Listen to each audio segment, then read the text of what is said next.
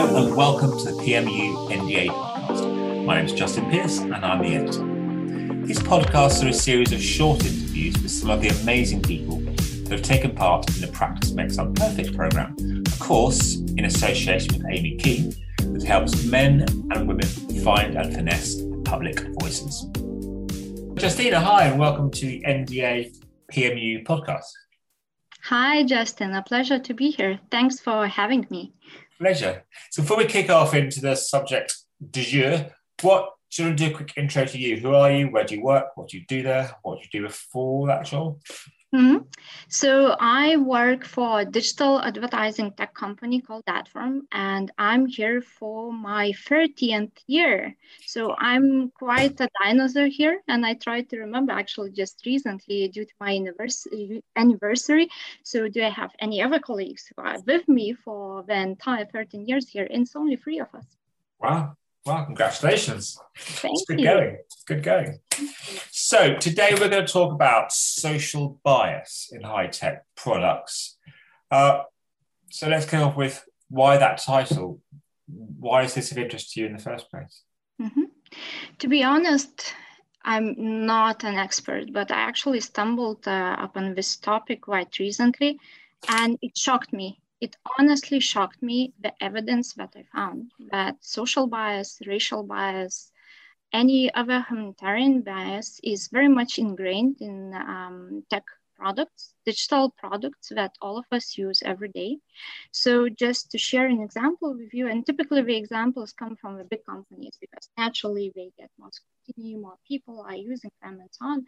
So one example is even now, if you type into Google search um, free Black uh, teenagers and mm. you go to images, you will find the top search results being shots um, from uh, having this background of teenagers actually being stand by the wall in you know police stations so really having this criminal aspect of that.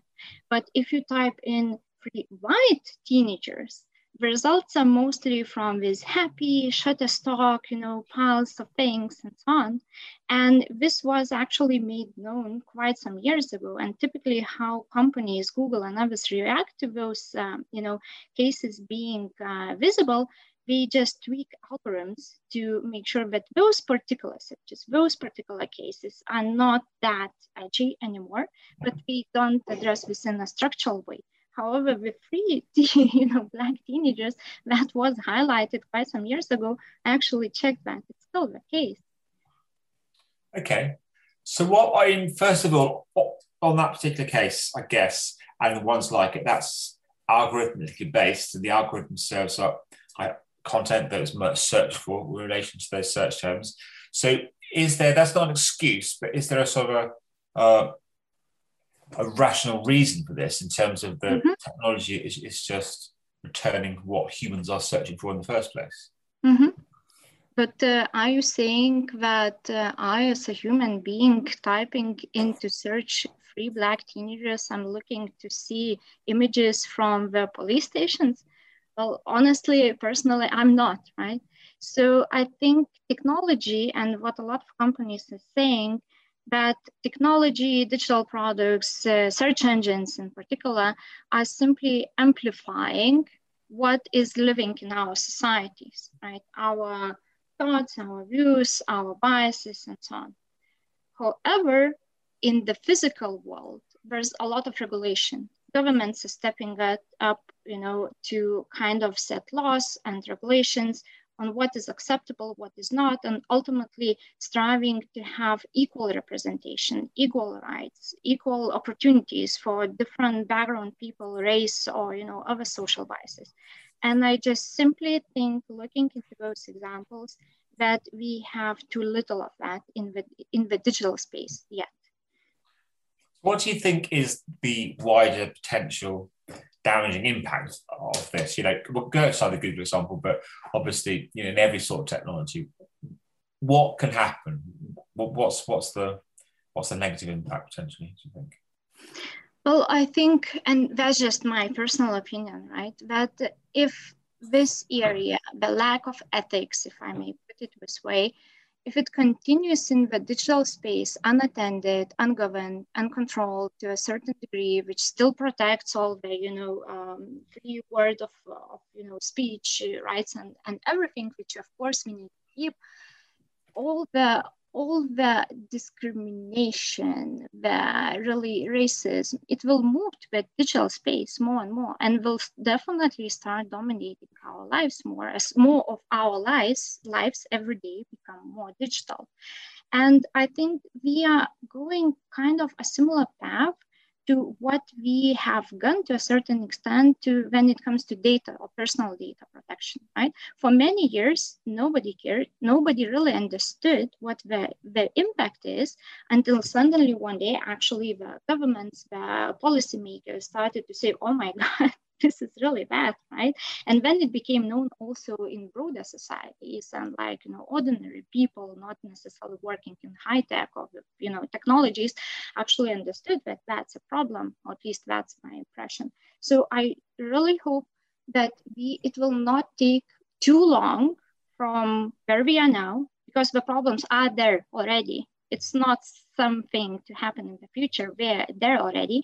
Become before it becomes too ugly and too late and too unfair for certain groups of people, right?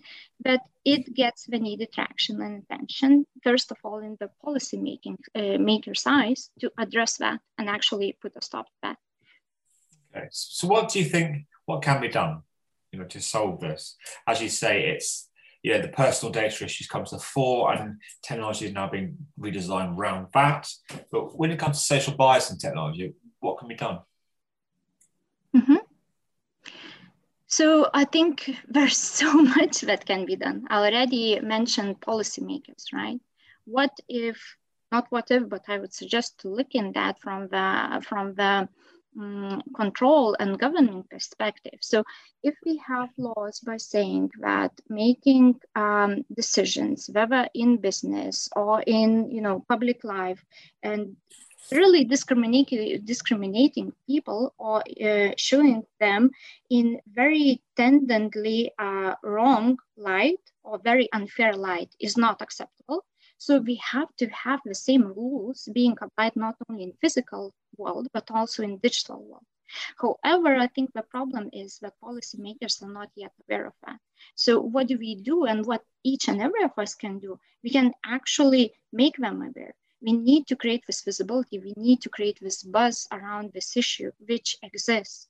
And to actually start doing that, I think we, each and every of us, first of all, need to understand and to look for problems and to really assess the digital products that we use every day, multiple of them, with a more critical eye for social bias.